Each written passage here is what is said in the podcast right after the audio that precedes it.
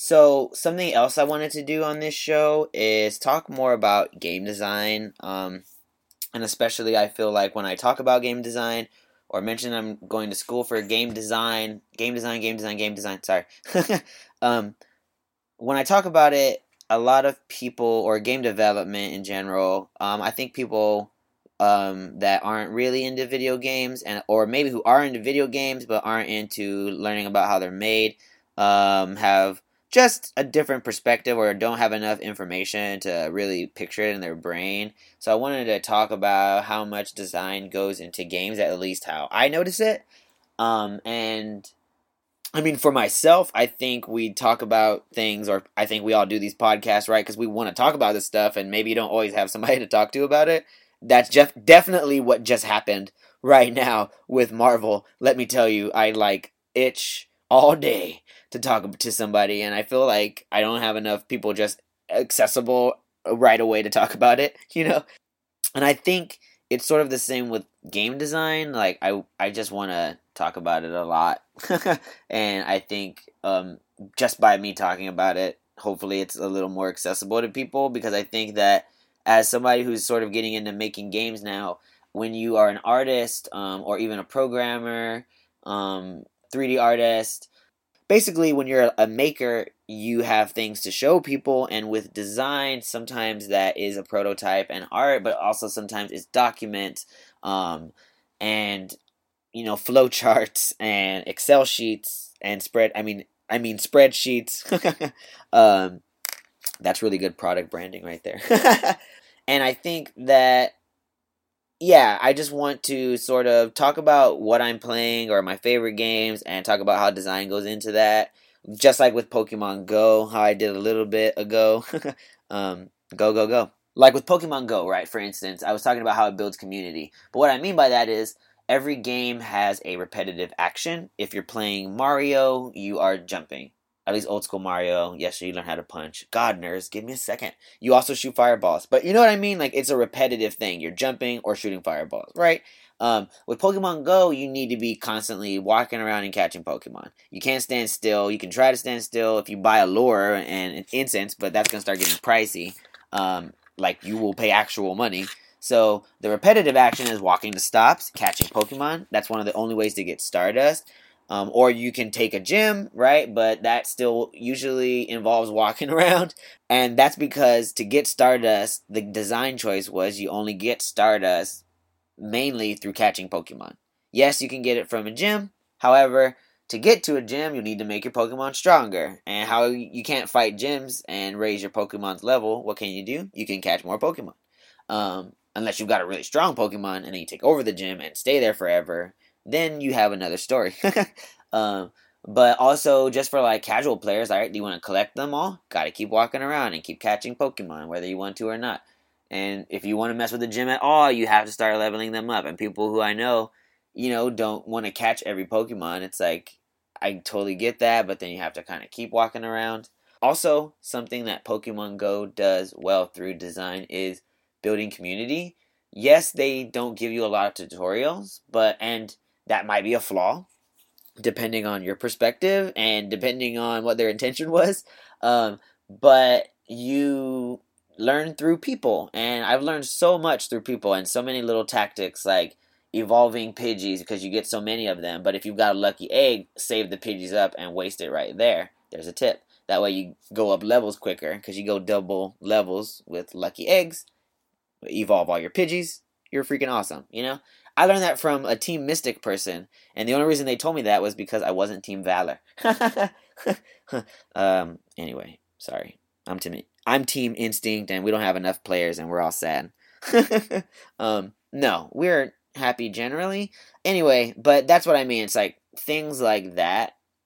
Also, taking a gym is really community building because to take it, you know, you need to lower the gym's prestige um, it's all about prestige score, which basically that's like the gym score. The gym's like level. So when you go and fight and you win, you have a level, which is like 2000, right? If you fight again and win, you can level that prestige up, right? And you want to get it big because if I'm going to come take the gym, I have to get that prestige level all the way to zero. So if you put your Pokemon at a gym and you battle your Pokemon, and when you do that, you only get one Pokemon, so it's kind of extra tough, but you get that prestige level all the way up to 10,000. Other people come, right? That's where we have community building because now one of the easier ways to take a gym is go with two or three people.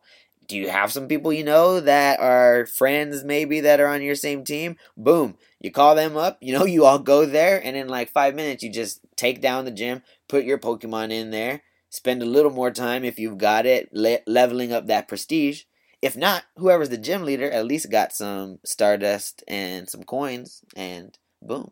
So, you know, right here you have like, I'm somebody who doesn't know a lot of Team Instinct people, so I haven't really felt the super community building with that, but I've uh, formed a loose alliance with the blue team and yeah i've met like a bunch of people at gyms and talked to them and i like know the faces of people who are at the gym just by their pokemon. That's like crazy when i think about unfortunately we don't know our neighbors as well i feel like nowadays or a lot of people i know don't always know like who's living right next to them. But I've just done a lot of research and been in community activism for a long time, and all of the how do we solve problems and you know when it comes to just community issues you know social issues politics um, even like disaster right? Like if you're hit with a large hurricane or an earthquake the greatest resource to solve all these problems is your neighbors and we just all don't really know them and now i know what their faces look like and that was because of a game's design. So that's just one idea of what design is right? It's like more than just idea making. It's like a really forming an experience and making a game and formulating the rules to make people feel certain things and as well as not like basically not just coming up with an idea but i mean figuring out all of the details of an idea to really achieve a purpose documenting them so that everybody knows the idea. And then once you got something like a prototype to look at deciding okay did we achieve our goals? No what do we need to do? So like I wanted to talk about games I'm playing. Um, right now, the two main games I'm playing is Birth by Sleep. Oh, it's a Kingdom Hearts game. Kingdom Hearts Birth by Sleep. It originally came out on PSP, but now they made it for PS3, or not now, it was a long time ago, or a little while ago for sure. And um, I'm playing through it. I love Kingdom Hearts. I have Kingdom Hearts tattoos, so obviously this is exciting. Um, and I like specifically Birth by Sleep. Um, if you don't, well, really quick, if you don't know anything about Kingdom Hearts, I say it's a Kingdom Hearts series. Gamers might know what I mean. Um, if you're not a gamer, Kingdom Hearts is basically a RPG. It's an action RPG, meaning that you don't just like have turns like Pokemon where you just like pick a turn and you do something and then the enemy does something. It's an action RPG, so you have stats. Like I have an attack stat, but I I also have to like do it in real time. Like I'm actually whacking my keyblade at monsters, or we well they're the heartless, um, to get real nerdy. And I'm also teaching you things. So if you have friends who like Kingdom Hearts, you can act like you know stuff. The monsters or the bad guys on on Kingdom Hearts are the heartless, right? So you have to do that real time. And it's sort of shtick, I guess, or what made it famous is that it was made by Square Enix, which makes all the Final Fantasies. So it has Final Fantasy characters, but all the worlds are Disney worlds, and also a lot of the characters are Disney. So you play alongside Donald and Goofy the whole game, and you know you meet Jack from The Nightmare Before Christmas and Aladdin and Simba. It's freaking awesome. um, but it also had a story that is super, uh, super deep. it's just very intricate but it tackles light and darkness in a super simple way that light-hearted kid things like Adventure Time and like Steven Universe, you know, that really actually have a hard-hitting message under them or like simple universal messages that when you're a kid they're just sort of like this is really positive. And as you get older it might seem corny but there's still something to it that like resonates in your heart right? And like that's what kingdom hearts tackles. It's just like really in depth as far as this story, and it's super simple, right? So like three friends, super archetypal, and Birth by Sleep is literally the pre. I mean, there's already been like four. I mean, there's been a lot of Kingdom Hearts games, and um, Birth by Sleep is a prequel to even the first game. And as you're playing Kingdom Hearts, you sort of hear stories of like what came before and how things ended up the way that you're experiencing them. So Birth by Sleep happens even before we all ever played Kingdom Hearts, right? It's like the story begins before that. All the stuff we like read in these like secret collectibles.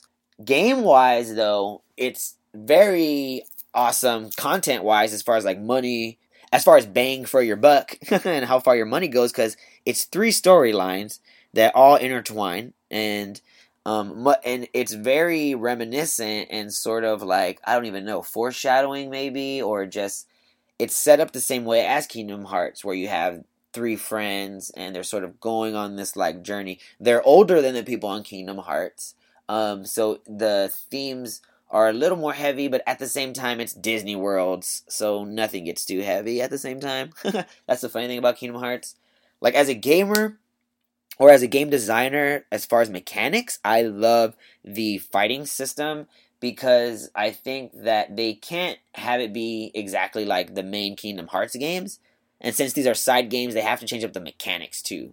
So, all of them, all the Kingdom Hearts game have a different main mechanic, and this one does have a lot of combat, and it feels the same as far as attacking, but the, what it changed up is it only gave you a few slots for items and magic and these spells. You can, you know, you only have so many slots for them. I think they're called commands, and so it's like almost like a deck of cards, but it's a command deck. And so you can choose like, do I want to have freeze and a potion and I don't know, like fire you know, like you can mix and match, but then they also let you melt them together and make new crazy abilities.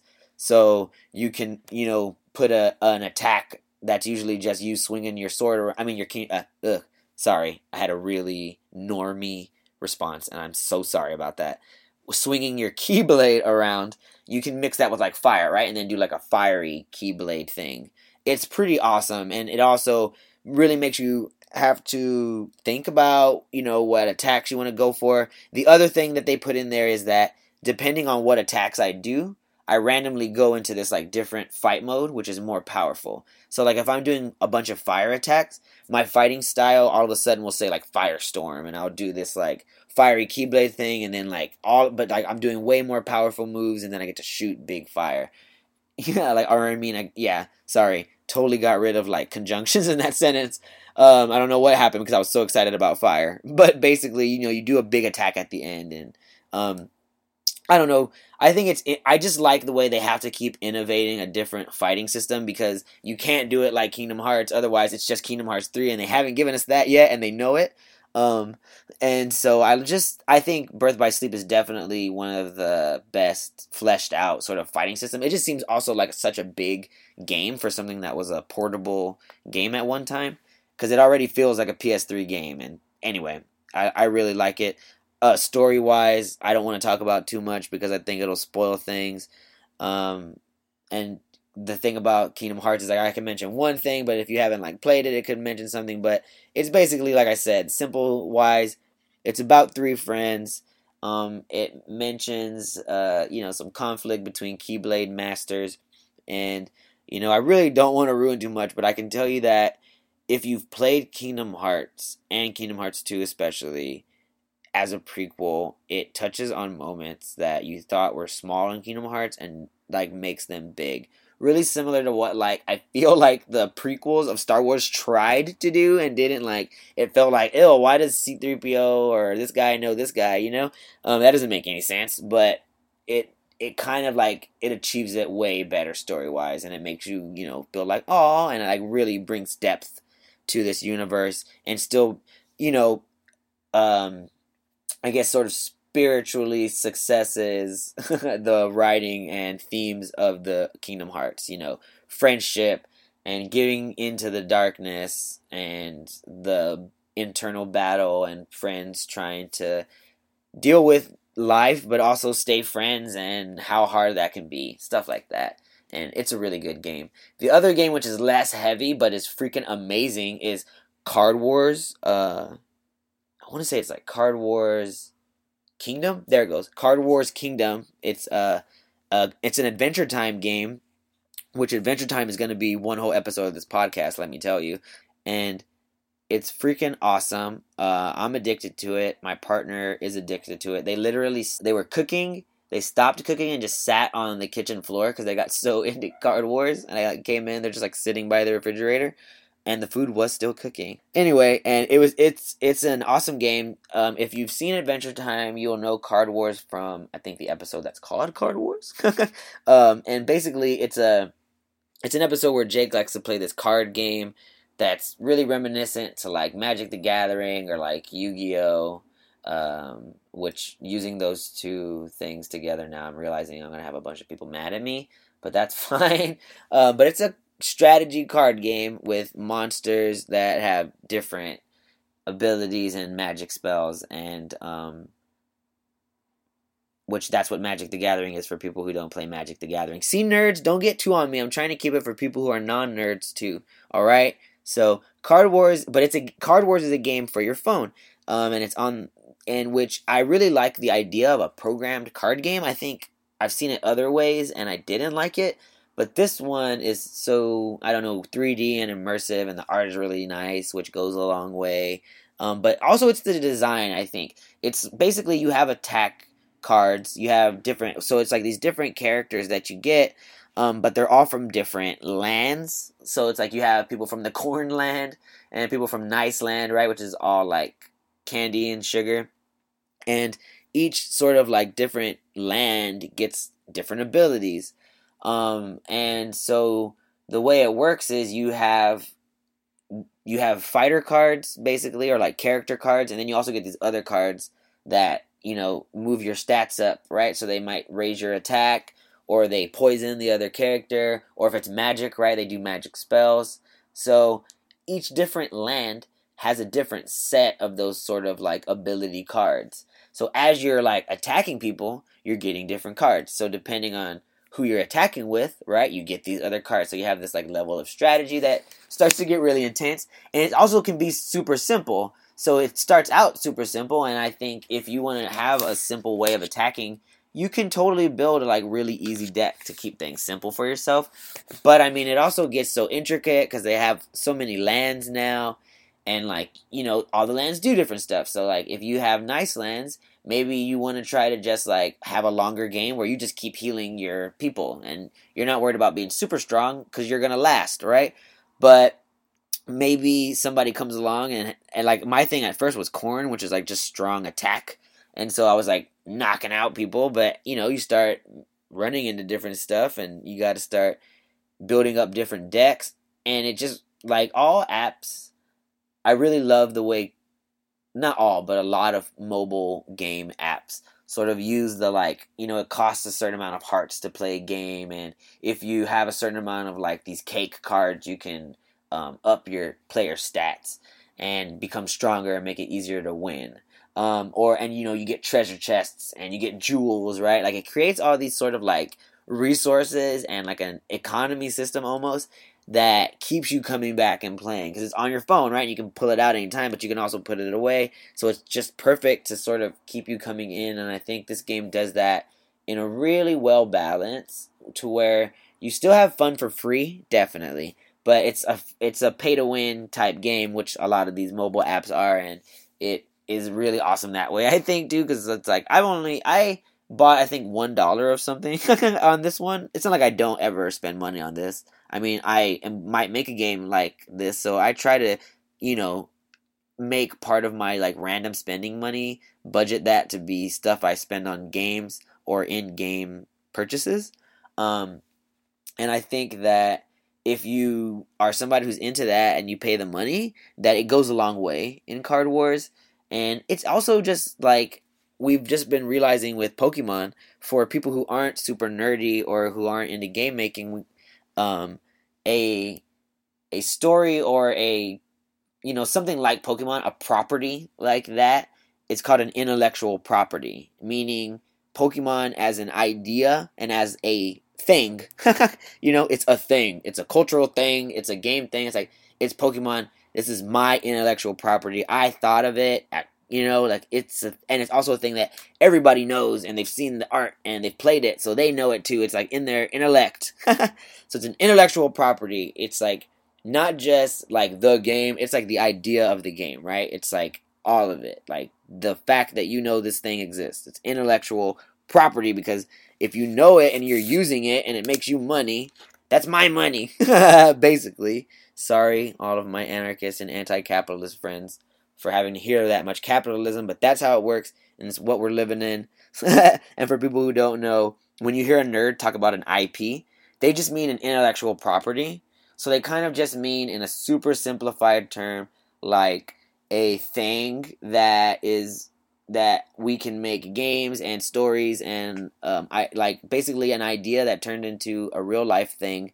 And um, so when you hear somebody say an IP, that's what they mean. It's an intellectual property. I'm rambling now. But I say that because Card Wars is Adventure Time. It's an IP you care about. It comes with characters, it comes with lands, it comes with art, it comes with a feel that I already give a crap about. So it's like a super well thought out card game.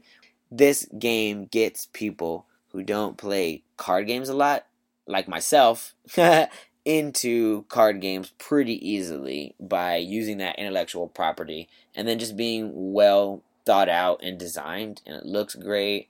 The UI is awesome.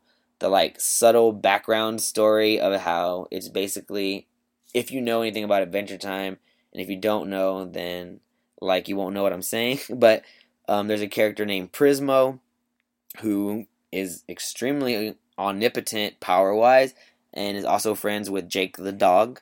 You know, the idea of this game is just like he made it for Jake since Jake loves Card Wars so much. Just that little thing already is awesome. And that is only the loading screen. Like that much attention is given to this game. I freaking love it. Um, and so yeah, those are the games I'm playing. That's kind of why I like them. You should definitely get Card Wars because I'm pretty sure it's free to download and it's awesome. There's a multiplayer beta. I wish that you could play like interpersonally with people because I've definitely been wanting to like play like my deck against my partner's deck, though they would wreck me because they're really good at this game. And I guess lastly, so we're gonna draw this to a close because I've been talking for like an hour now. lastly, I just want to end with with like sort of a personal update, but it is also game design focused. Is uh I've been working with some really awesome people on a game jam game for the non nerds and non game dev people. A game jam is where people who make games get together, set a really short time limit, like two days, or in this case, it was a week, which is actually a long game jam. Some of them are only 24 hours. We get together and we say, we're going to make a game in this time. Let's do it. Um, myself and six other people um, worked together on a game, and we didn't finish the whole project, but we got a really good working prototype done. Um, and I just wanted to say how awesome that was. Um, just collaborating with different people. I did design and writing, so I helped come up with. Um, you know, we all well, we all did design in the beginning phase, right? Like we really did a great job of incorporating people's ideas for both story and mechanics. Even like I'm talking like artists' ideas for like mechanics, you know, and like things that would get programmed. We still like listen to those thoughts, like you know, and maybe weren't an expert in that field, but you like you know we let out the idea. Um, I think we didn't finish because we got hit by what is called the feature creep, um, and so that's a little bit of gamer jargon to uh, for people who don't who aren't game developers. Basically, that means games take a lot to make. Even something as simple as what or as what you think is simple like Super Mario still has a lot of aspects, right? Cuz you might think I'm to make Mario, I'm where guy jumps over stuff. But right, then we got to program the people, the bad guys. Well, how do they walk? What do they do? Like, oh, well, um, also Mario can jump. He can go into different worlds. How? Oh, by going into the pipes. Oh, so that's something else we got to make. We got to make the art for the pipes. We got to make programming for the pipes. We got to make animations for the pipes, right? So feature creep is like where you think you have something simple and then all of a sudden you realize you got all this stuff to make. We got hit hard with that. We went with a really ambitious idea. The theme of this game jam was start at the end and it was a narrative game jam. So it was like make a story game basically or how you your idea of that, right? Your idea of a narrative game because there was a lot of different outcomes that were really awesome and projects that people made that really twisted what what was a narrative. Some of them used no words at all, which was amazing. Um, and long story short, our idea was to make, which is actually the name of the game. oh, weird. Um, the name of the game is Long Story Short, and pretty much it's the idea is you start out as a protagonist in a 2D game, and you're just in this moment of you know you're on the sort of like you don't know you're in a game, but you know you do the same thing all the time and that you're at like the last level basically. Like you know you're doing the same thing and you know what's about to happen, which is the end and you're like not excited. And then this wizard who normally in the game just gives you the missions comes and turns everything 3D um, Magic Man from Adventure Time style, right? Just to mess with you, you know?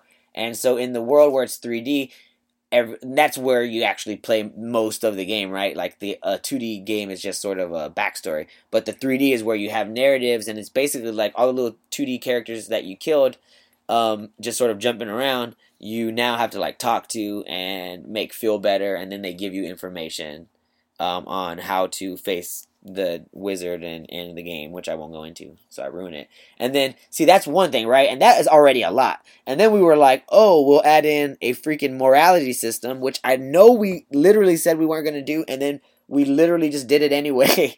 um, and that is a whole other thing that I had never done before, but working on it was awesome. It felt really great to write again, and also to have sort of like narrative design put in there, which we have some really great people. One of them, whom is my friend, um, their name is Nicole, and they're actually graduating, woo, um, this week from game design, uh, from a game design program, and they are amazing. And so they came up with like lots of story branches and things, but implementing it in the in the end basically just caught up with us and other sort of like communication issues because we did have a pretty big team, which I think sort of bit us in the butt, but. Uh, we did come up with a really good prototype where you know you we have the 3D world built, we have the 2D world built, and you can read stuff. It's like buggy, but we have the the pieces. So I'm really excited going forward on what we're going to design. Right now um, is where the where we talk about iterative design, which is basically you make one thing and you have goals for that thing you're going to make and you plan out what you're going to do and then you make it and then you test out the thing you made, and then you start the process over and you think about, okay, now we have this thing. What do we want to achieve with the new thing we're going to make with all the pieces now that we've got? So that's where we're at. I'm going to play the prototype some more and take notes. And I just wanted to mention that that happened just so that people who maybe are thinking about making games, if you hear that there's a game jam, and if you live in Portland, this game jam was actually organized by the Portland Indie Game Squad which is a really, I mean, just a freaking awesome organization.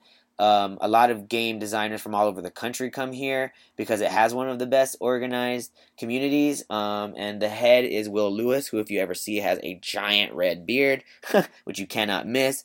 Who has worked with Cartoon Network? He organized a Cartoon Network game jam. He's made games that were like published by Cartoon Network. Um, and there's a lot of other people who work with the Portland Indie Game Squad who are in the industry working with games every day, and they have a Patreon right now, so you can actually give to them monthly.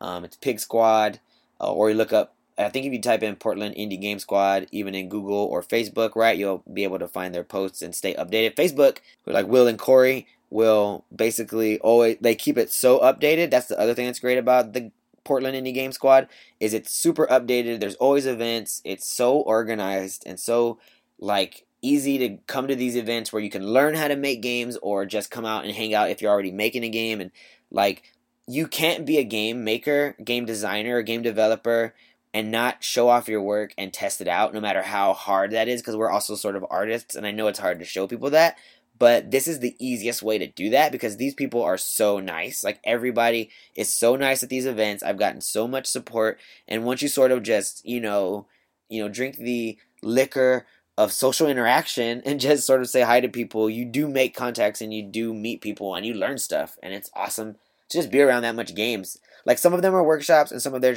are just hangouts. So, anyway, you can come to those. And even if you don't live in Portland and you're listening to this, look up game jams in your area if you see one. Or if you even know just a few other gamers, right, or people who are interested, maybe organize your own. Just say, hey, let's get together for a day or like two days or however much time you can and let's start making a game and just like whatever we get at that end let's just put it online somewhere right? Like just make stuff kind of thing but look up game jams because especially when you have that big community of everybody sort of like sleeping overnight it's really awesome. And you'll probably hear me talk about game jams going forward. This is like well kind of my third but only my second that we actually like sort of made something the first time we made a small game but it was all the way done so that was really awesome this is sort of my second attempt where we didn't finish the game but we did get a lot done. So that's awesome. Anyway, I've said awesome a lot in the last few seconds. Game jams, jam on bread, jam buds, Steven Universe. that's it for this section. Thanks for listening. Um, uh, going forward, I'm gonna be recording a lot more segments, different segments on different issues. If you're thinking anything queer, nerdy, or even social justicey, uh, you know, send me a thing. I may talk about it. If you heard anything on here that you want to sort of start a discussion about, I'm super open. Um, you can message me. I'll post sort of my Twitter and my Tumblr and other things on here. And yeah, thanks for listening. Spiritually nerdy. I've been Alfie. You've been amazing. Keep being amazing. And if you're not nerdy, you're a little nerdier now. Use the knowledge you've learned here against people.